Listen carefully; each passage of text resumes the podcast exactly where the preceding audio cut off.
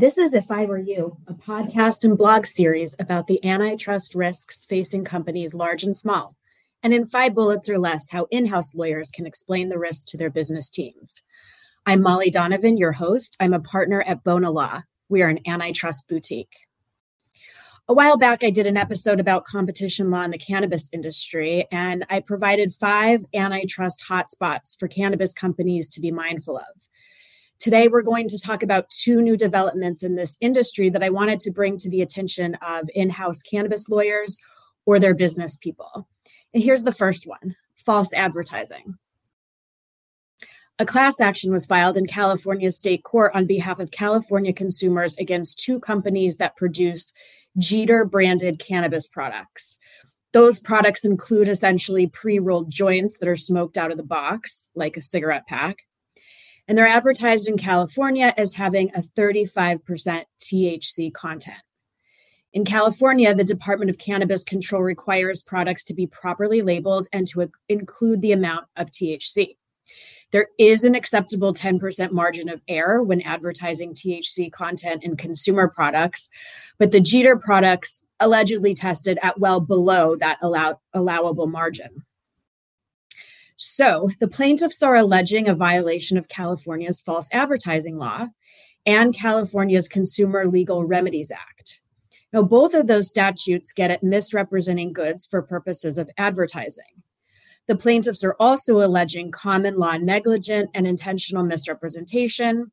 And, and here's the antitrust piece violations of California's unfair competition law.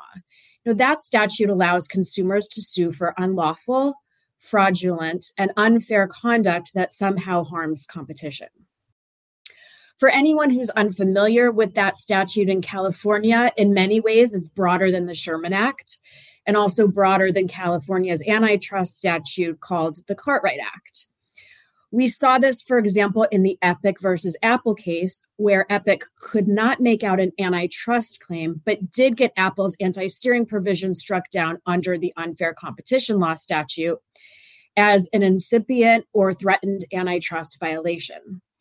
There's lots of litigation under the unfair competition law of California, and it can be a useful tool for plaintiffs whose claims don't neatly fit within the box of another statutory or common law cause of action but the conduct is disruptive to marketplace competition.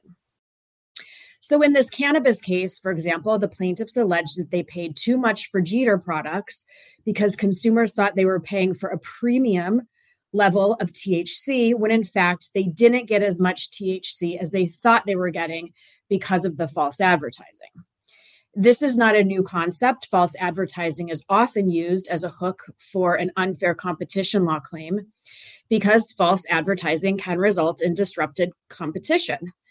The theory is that it's unfair vis a vis your competitors to mislabel or misadvertise products, and it's unfair vis a vis consumers who end up paying more than they should have.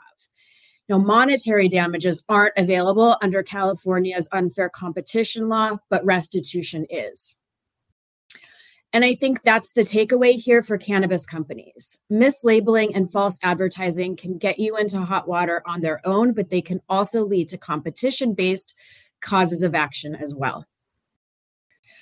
I also want to add, though, it's not alleged in the Jeeter class action. If two competitors got together and jointly decided to mislabel or make misrepresentations in advertising, then you'd also have a Section 1 antitrust claim. Same result if you have a supplier and a distributor collude to misrepresent the nature of a product or its contents.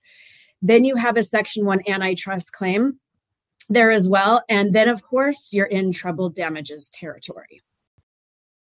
Development number two in the cannabis industry foreclosing competition by preventing emerging competitors from accessing the necessities of doing business.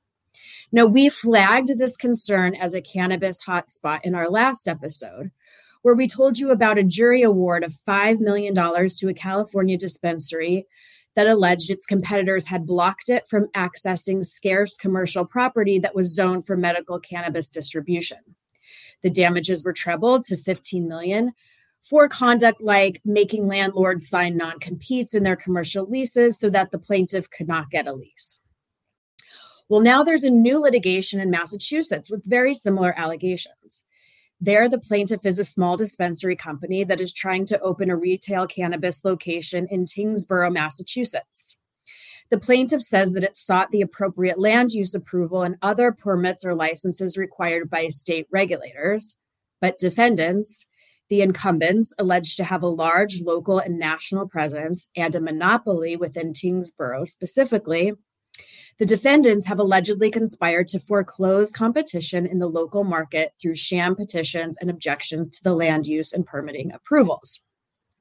Additionally, there's an allegation that one defendant acquired another defendant, and as part of their M&A agreement, um, there's a condition of millions of dollars worth of consideration on their collective ability to prevent plaintiff's retail facility from opening for a period of two and a half years.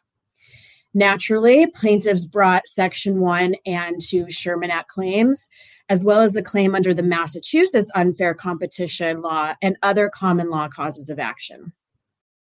surely defendants will have some defenses, and we'll watch this play out in Massachusetts. But the takeaway for those of you in the industry is that this kind of conduct leads to investigations and litigations, even if you think what you're doing is immune from antitrust liability. So it's best to understand the risks and mitigate them as possible on the front end. I have one other takeaway. The Massachusetts case reminds us that monopoly power is defined in part by geography. So if you're relatively small in terms of size or revenue, but you are the dominant cannabis company in a local market with no real competition, you could potentially be treated as a monopolist. So before doing something potentially anti competitive, like exclusive agreements or dictating who can or cannot join a local trade association, or objecting to land use or other necessary permits for doing business, think through the antitrust consequences carefully. That's the end of this episode. I'm Molly, and thanks to everyone for listening.